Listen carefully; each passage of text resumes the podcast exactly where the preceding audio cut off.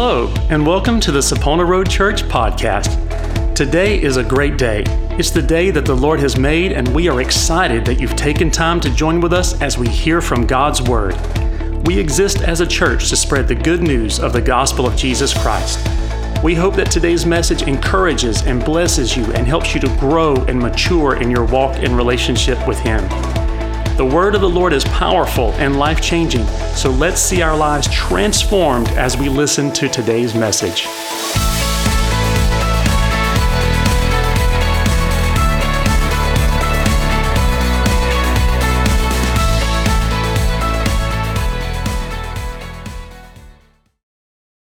In Romans chapter 8, I'm going to read verses 1 through 6 uh, to you. It says, there is therefore now no condemnation to those who are in Christ Jesus, who do not walk according to the flesh, but according to the Spirit. For the law of the Spirit of life in Christ Jesus has made me free from the law of sin and death. For what the law could not do, in that it was weak through the flesh, God did by sending his own Son in the likeness of sinful flesh on account of sin. He condemned sin in the flesh that the righteous requirement of the law might be fulfilled in us who do not walk according to the flesh, but according to the Spirit. For those who live according to the flesh set their minds on the things of the flesh, but, but those who live according to the Spirit, the things of the Spirit. For to be carnally minded is death, but to be spiritually minded is life and peace. So, Father, we thank you for your word, God, and just ask your blessing upon this message. In Jesus' name. Amen. So, talking about free from the law. Now, sometimes when uh, when you start talking about things like this or talking about the law, um, it gets confusing. And when we're talking about the law, we're talking about the law that God gave Moses and Moses gave to God's people. And so it gets complicated sometimes.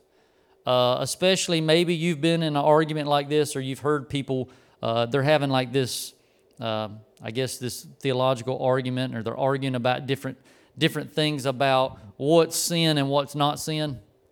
And uh, somewhere in the argument, the person will say, "Well, that's the old covenant. We're not under the law anymore." Or maybe you've been in a discussion with someone really, really legalistic and religious, and you had to use that line. But either way, so what happens? But some people, you can point out something that's an obvious sin that everybody should agree on with or without Scripture. You don't even need Scripture to back the thing up. It's, it's, uh, it's such a, a bad, uh, sinful act. And they'll tell you, but we're not under the law anymore. We're not supposed to judge because we're not under the law. That's the old covenant. So sometimes this gets frustrating and confusing. So my, my goal is to try and share some things, some thoughts with us today to get us to think about the real freedom that we have uh, as children of God. And so, even when you're reading what Paul has to say, it seems like his relationship with the law uh, gets complicated when we try to look at it too. And uh, sometimes it's just, sometimes it gets really frustrating when you're trying to figure out exactly what's going on at times when, when you're reading. In Romans 7, verses uh, 9 and 10, Paul says this He says, I was once, I was alive once without the law but when the commandment came, sin revived and I died. And the commandment which was to bring life, I found to bring death. Now, that sounds like he's not very fond of the law. It sounds like it's not a very, very good thing. He's saying that the law brought sin and death. None of us are fond of sin and death in here. But then in verse 12, he says this Therefore, the law is holy, and the commandment holy and just and good. What is he talking about? He said it, was, it brought sin and death. Now he's saying it's just and it's holy and it's good. That sounds complicated. That's what he, that's what he just said. It brought sin and death. It sounds confusing, but it's really not that confusing if you look back a few verses because Paul uh, explains this thought, or I guess he sets the foundation for this thought that he's about to present, and it clears a lot of this up. And I'm going to read this one to you from the Passion Translation. This is verse 5 of chapter 7. It says, When we were merely living natural lives, the law, through defining sin, actually awakened sinful desires within us, which resulted in bearing the fruit of death. So that makes it a little more clear what he's talking about with what happened with the law. The law was given to bring life, but it brought death because by defining sin, it caused man to start living a sin conscious life. And so what happens is when we're, we're new creations in Christ, when we're born again, it's our spirit man that's born again, is made alive, is made perfect in Christ, is made in, and uh, everything is, is brand new. And from the time we're born again, we are supposed to live a life that's spirit conscious and a life led by the Spirit. But most of the time we don't. A lot of times when someone is born again, they automatically they know how horrible they were before they received Christ, and so they don't ever want to be that person again, and so they begin to live their whole life sin conscious. And that's what the law actually did. It brought out a sin consciousness in man that actually caused him to struggle even more with sin and fall into sin and death. See, there are a lot of good people out there that love the Lord, that have given their heart to Christ, but they're never going to walk in the fullness of what God has for them because they're always living a sin conscious life instead of a spirit conscious life. Verse, uh, oh, verse 1 says, There's therefore now no condemnation to those who are in Christ Jesus, who do not walk according to the flesh, which is sin conscious, but according to the Spirit. Oh, there's no condemnation. As we, we quote that scripture a lot, but we leave out the second part. We have to live a life led by the Spirit. See, the law was good, but it was sin conscious. And because it was sin conscious, it was actually limited by the weakness of human nature. It was all on us. And we were never going to get it done. We're just not that good. Verse 3 and 4, it said, For what the law could not do in that it was weak through the flesh. So it, the flesh is what caused the law to have these issues. God did by sending his own Son in the likeness of sinful flesh on account of sin. He condemned sin in the flesh that the righteous requirement of the law might be fulfilled in us. And here it is again who do not walk according to the flesh, but according to the Spirit. See, through Jesus, God achieved what we could not achieve. Jesus fulfilled every requirement of the law. He took care of all of that so that now we are free. And so, this is where you will usually run into those different arguments with people about uh, something when it's pointed out, you know, as a sin. And another person's response is, We're not under the law. We're not under the old covenant. We're under a new covenant. That's true. We, we are not called to judge the world. We're not called to judge even each other, but we can judge ourselves. I can look at my own life and determine if, if what's holy before God and what's not. And uh, we need to be honest with ourselves. And so, yes, we've been freed from the law, but we talk about that, oh, we're not under the law, we're not under the law. But that's not really the whole story because it's not really about what we've been freed from, it's about what we've been freed to. We haven't just been freed from the law, we've been freed to live a life led by the Spirit, and that changes that changes everything. We're not just freed from the law. Okay, because the, and we're not freed from the law because the law was bad. Paul already told us the law was good, that it was holy, that it was just. So the freedom we actually received is to live a life not by the flesh but by the power of the Holy Spirit. And so if you if you still live in the flesh, what you have to realize by that scripture, there's therefore now no condemnation to those who do not walk according to the flesh, but by the Spirit. If you're still living a life led by the flesh, you're still under the law. Because the only way to really be free from the law is to live a life led by the Spirit. And so you'll have people, you can try to justify what you're doing all you want. You can try to convince yourself that everything's okay because we're no longer under the old covenant. But if you're not living by the Spirit, then you're still in bondage. If you're not in covenant with the Spirit of God, then you're in, you're in covenant with something. When Jesus fulfilled the law, it did not mean that what was once a sin is now not a sin. Sin is still sin. And uh, i am going to read a scripture on that in just, just a little bit. But see, we need to ask ourselves Am I living a life uh, by the flesh or by the Spirit? Would the Spirit of God have me behaving this way, or would it be the Spirit of the flesh? Would the Spirit of God have me participating in these things that I'm participating in, whatever it is? See, there's not a person in here, every one of you are guilty of living by the flesh instead of the Spirit at times in your life. We're probably all guilty of, if we didn't do it this morning, sometime yesterday or last week at least, where you may it's it's something that we're constantly going to face and that we're going to uh, uh, going to have to make that decision. We're going to have to be intentional with the way that we live our lives, so we're not we're not back under that that bondage.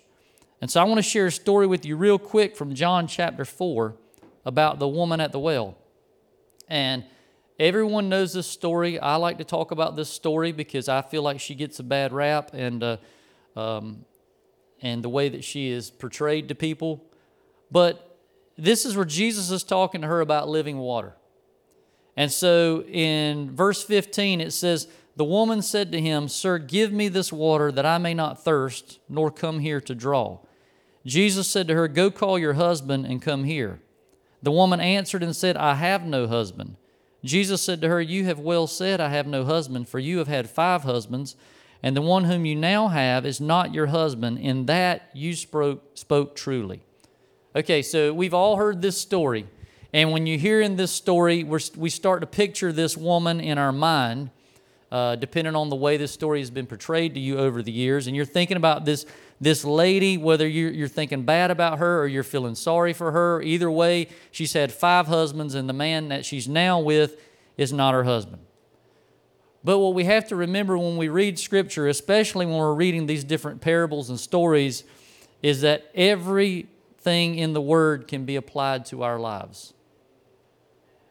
Now, I don't know if I can exactly explain that with all that genealogy, genealogically. How am I say that word? That word. Whenever, when it comes to the genealogy, there I got it that time. When they're telling about all the different tribes and then even to Jesus, I, that we're in there somewhere with that too. But especially the parables, it can be applied to your life. And now it's not always literal. Uh, if you've been married five times and the person you're now with is not your husband, you may be able to apply this story literally to your life. Uh, but it doesn't have to be that way. It still applies to you even if you've never been married. And the reason is that is that every person in here, you are the woman at the well. Every one of us. Now, a lot of times, especially probably the men who have read this story, it's never crossed our mind. We just read right over this story. It's a good story, it's got a nice ending to it. Uh, I actually was reading a few weeks ago about the church folklore, what happened to this lady la- later on, and uh, it was pretty interesting. But we don't, we don't think it applies to us. But I want everyone in here to think about it for a minute because you are the woman at the well. And the way that you're the woman at the well is by living by the flesh. When you're not living a life led by the Spirit and you live a life led by the flesh, in a sense, every one of us in here are married to those five husbands, which are our five senses. That's what living a life by the flesh is about. We, everything is dominated by our senses. It's all about what we can see, smell, taste, hear, and feel. Everything that we bring in, all the information we take in, decisions we make are based on what? How it makes us feel in one of those ways. We're all guilty of being married to our five senses and sometimes giving them more authority than we do the Lord and the Spirit of the Lord as it leads us. And so you're in a, if you don't think so, just look at the way you, take note of how you do life this week, and you'll find out how deep your covenant with your senses are. And the sixth man, the man that's not your husband, that's your ideas. Because ideas can change, ideas can shift, and uh, you're not quite as committed with your ideas as you are your senses. But see, it's all of us. We're all like the woman at the well. And when the Spirit starts to reveal things to us, we sometimes act just like what she, what she did. It starts to blow our minds. And the thing about it is that we need to do like she did, realize that this is us, that God's calling us to something greater than just being dominated by our senses. He wants to free us to live a life by the Spirit. And so we need to do what she did, and we need to choose that seventh man. We need to choose Jesus. Allow Him to really set us free not just free from the law, but free to a life led by the Spirit. And when we choose Jesus, then we'll be free to live that life and let those things of the flesh go. But see, what happens a lot of times is we get caught up in religion. Sometimes you can be the most, uh, live the strictest, I guess, I guess a, a religious form of holy life, holier than anyone else, and still be living a life led by the flesh. Look at the other religions around the world and some of the things that these people put themselves through uh, the, for, for their religion, for their God, or whatever it is. They, they, live some, they do some crazy stuff. So it's not just about, oh, I, I, I, this is how strict I live my life. You can, you can be as strict as you want and still be living a life led by the flesh because it's religion. And so here's what I mean by that the story of the Tower of Babel in Genesis uh, 11. And uh, if you haven't read it or haven't read it in a while, go back and check it out sometime. But in this story, it says that they, they said to each other, let us, let us make ourselves famous or something like that, and we'll, we'll, we will build a city. We'll make a city and we'll build a tower from earth to heaven. And so they started on this tower, and we know that God said that because they were all in unity and because they were all of one language, that if He didn't do something, they would be they would succeed in anything they tried to do. So He He knocks the tower down and confuses the people by giving them all different languages. Okay, so this thought came to Heather and myself years ago. We were talking about this, but um, when you think about what they were trying to do, we're the people at the Tower of Babel too. It's us because their, their goal was to get from what? From earth to heaven. That was their, to, their, their, their goal and everything they were doing. Well, when you think about it, how that applies to us, this the first man, Adam, was made from what? The earth. When I die, this body is going back down to the earth. So this body is earth. And there's a lot of people, they spend their whole Christian life trying to get earth to heaven. Everything they do is about that. And you, you just think about all the different doctrines and theologies and denominations and organizations. Everything they talk about is centered around getting earth to heaven instead of bringing heaven to earth. And I'm not talking about not witnessing to people. We should be witnessing to people, sharing the gospel so they can accept Christ. But what we have to realize is through Christ and what He did when He went to the cross and rose on the third day, He took care of getting earth to heaven. When I accepted Him, when I, when I uh, accept in my heart Him as Lord and Savior and confess with my mouth that God raised Jesus from the dead, I'm saved. Earth is on its way to heaven. He took care of that part. But now think about all the time that you've wasted in your own walk of God trying to get earth to heaven instead of realizing that through Christ we now have the authority and the access to the throne to bring heaven to earth, where deliverance happens and healing happens and breakthrough happens and miracles happen and, and, and God's will begins to happen. And so, what happens is you have people, they've spent their whole Christian lives and they're in church every Sunday, not because they want to grow in their relationship with God and they want to have everything that Jesus promised, but because they're worried if they don't go, then earth's not going to make it to heaven. And you have people that they're reading and they're praying every day, but they're not doing it because they're in love with Jesus and they want to have this amazing relationship and they want to uh, they want to experience every promise in the Word and they want to help everyone else around them. It's strictly because they're worried that if they don't read their Bible today, what if Jesus comes back and earth doesn't make it to heaven? You've all done it for the same reasons too at different times in your in your walk with the Lord. It was like it was a fear. And the whole thing was you're trying to get earth to heaven instead of realizing that Jesus already took care of it. And when you're spending your whole Christian life and every focus you have is about you hope you make it to heaven, it, that's living a life led by the flesh. That's living a life of bondage to religion, or whatever you want to call it, whatever term you have for it. We're to live lives led by the Spirit. We've been freed from the law and freed to live a life led by the Spirit so that we can actually experience the life that Jesus said we could have. Accessing the things of heaven and actually bringing heaven to earth. And so we have to start living a life by the Spirit and not by the flesh. And when we do, it will change everything. Everything will get a whole lot easier. See, if we as the church continue to live by the flesh, then we're going to continue to struggle with sin problems. And uh, the church is full of them. The church is full of just about as many as the world's full of, it seems like it sometimes. It's just, it's everywhere. And, and it's not because there's not good people in the church, but there's just a lot of people in the church that have, haven't realized the freedom that God has provided through Jesus Christ.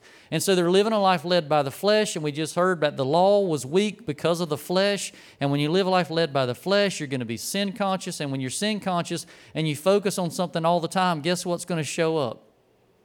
The thing you focus on.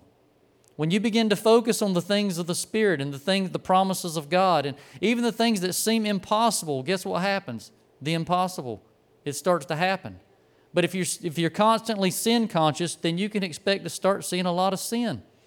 I'm not saying you're going to fall into sin, and I'm not questioning anybody's salvation. I'm talking about good, saved Christian people, but you're going to have a struggle with it. We have to live our lives led by the Spirit. In 1 Corinthians 6,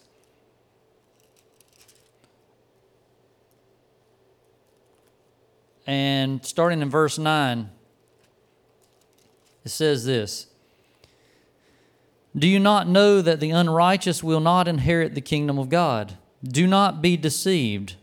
Neither fornicators, nor idolaters, nor adulterers, nor homosexuals, nor sodomites, nor thieves, nor covetous, nor drunkards, nor revilers, nor extortioners will inherit the kingdom of God. And such were some of you. That right there kind of destroys that whole argue, argument of that we're no longer under the law. We might not be under the law anymore, but it also says, and such were some of you. We're supposed to come out of those lifestyles when we've been freed to live a life by the Spirit. It says, And such were some of you, but you were washed, but you were sanctified, but you were justified in the name of the Lord Jesus and by the Spirit of our God. All things are lawful for me, but all things are not helpful. All things are lawful for me, but I will not be brought under the power of any. Foods for the stomach and the stomach for foods, but God will destroy both it and them. Now, the body is not for sexual immorality, but for the Lord, and the Lord for the body. And God both raised up the Lord and will also raise us up by his power. Do you not know that your bodies are members of Christ? Shall I then take the members of Christ and make them members of a harlot? Certainly not. Or do you not know that he who is joined to a harlot is one body with her? For the two, he says, shall become one flesh. But he who is joined to the Lord is one spirit with him. Flee sexual immorality. Every sin that a man does is outside the body, but he who commits sexual immorality sins against his own body. Or do you not know that your body is the temple of the Holy Spirit who is in you, whom you have from God?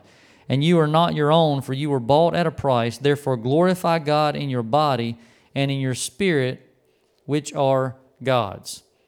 Okay, here's a whole list of different things that it says will not inherit the kingdom of God, things that are listed as, as sin. And every single sin on this list comes from living a life led by the flesh. And uh, the thing about it is, sometimes you just have to every now and then just go through and, and remind yourself because this world tries to tell you that everything's okay. And the church, a lot of churches try to tell you that everything's okay.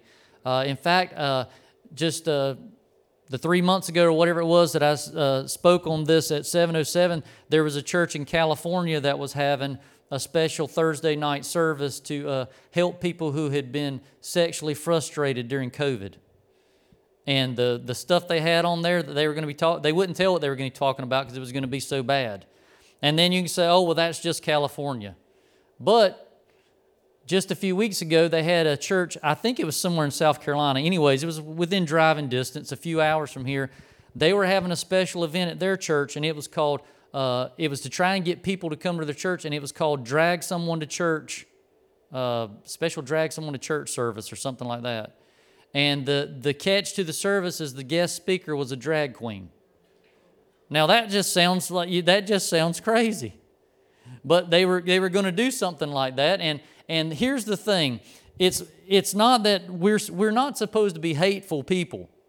And I don't, I, I guess the best way I know it seems like back before everything was on social media and you knew everybody's dirty laundry, you didn't really, like now we call people friends and we ain't seen them in, some people we've never even met in person ever. They're only friends online, right?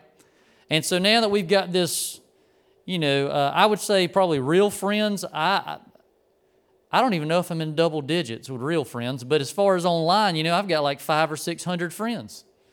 And uh, the thing about it is, when you start to know someone who's in a lifestyle and you consider them a friend or a good person, a lot of people start to try to, because they're a good person, act like the lifestyle's good, if that makes sense. And it's like if we don't agree with that lifestyle or that, that thing that that person is doing, then we're against the person. We're not against the person, we're against the, the, the thing that's trying to destroy uh, their life. I have a lot of uh, people I know, good friends that have a lot of problems. And they're amazing people, some of the nicest people that you would ever meet. and uh, they're on drugs. Uh, some of them will lie. You know, you only believe about half what they say. Uh, you some all kinds of things.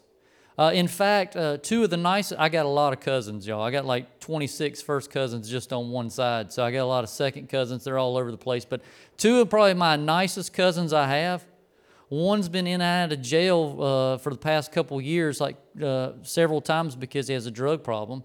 And the other one, about, uh, I don't know, maybe 15 years ago, uh, I got to see him on the 6 o'clock news where he'd robbed a bank nicest guy you will ever meet. And he's, he's out now doing great. It may, may have been longer than 15 years, but he's doing great and still nice.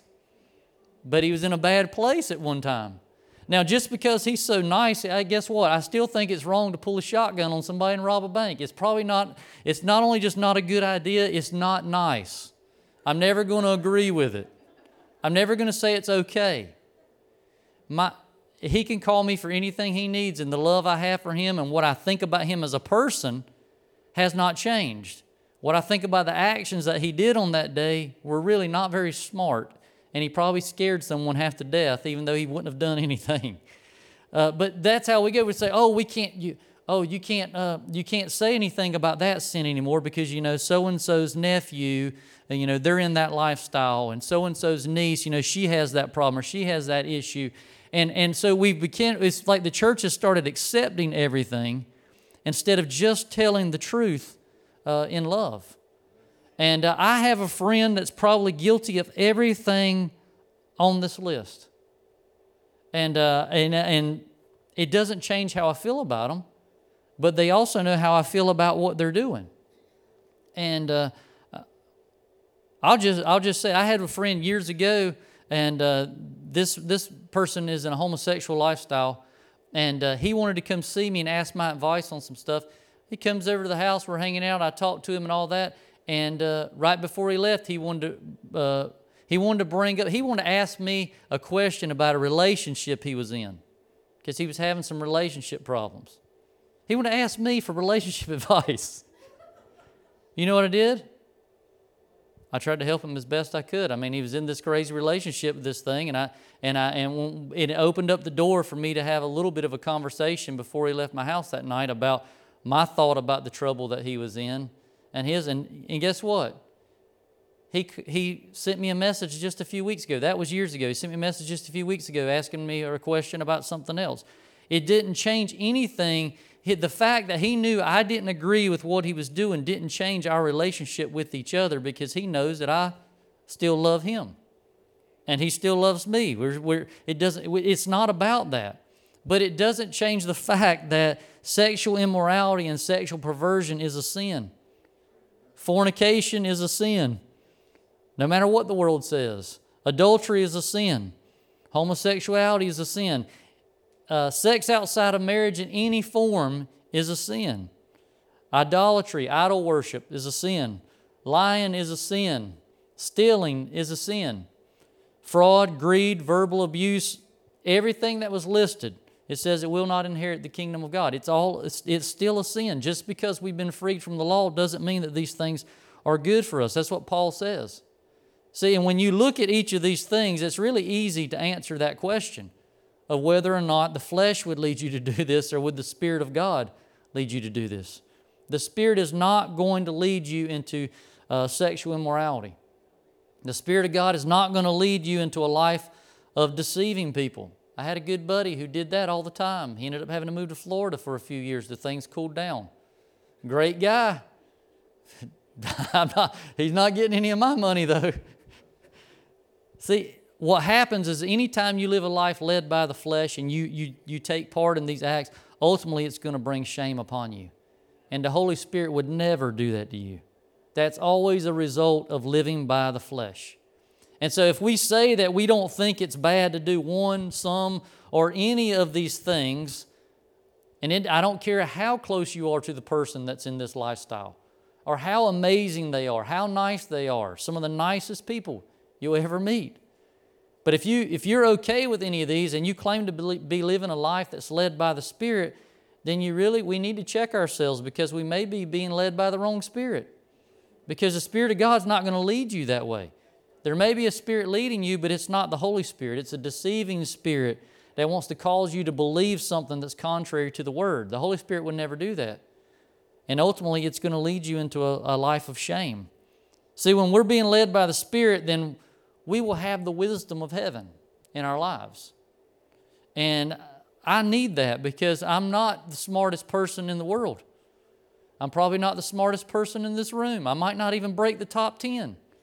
But it doesn't matter because I can have the wisdom of heaven in my life. We got to get rid of the wisdom of the world, which really, when you think about it, is not wisdom at all.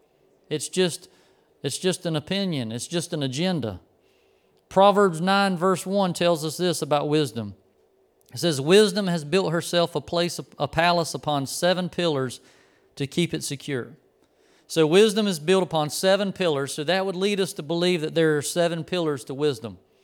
And if you go to James chapter 3, verse 17, we find seven, uh, seven things about wisdom, which I don't think is a coincidence. It may be, but I don't believe that it is.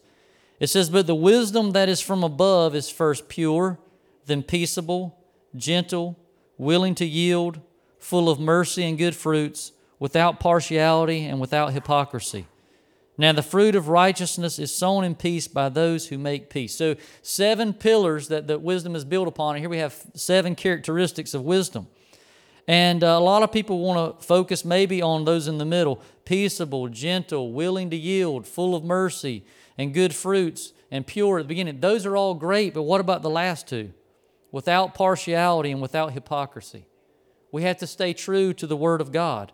See, there's a wisdom that comes from living a life led by the Spirit.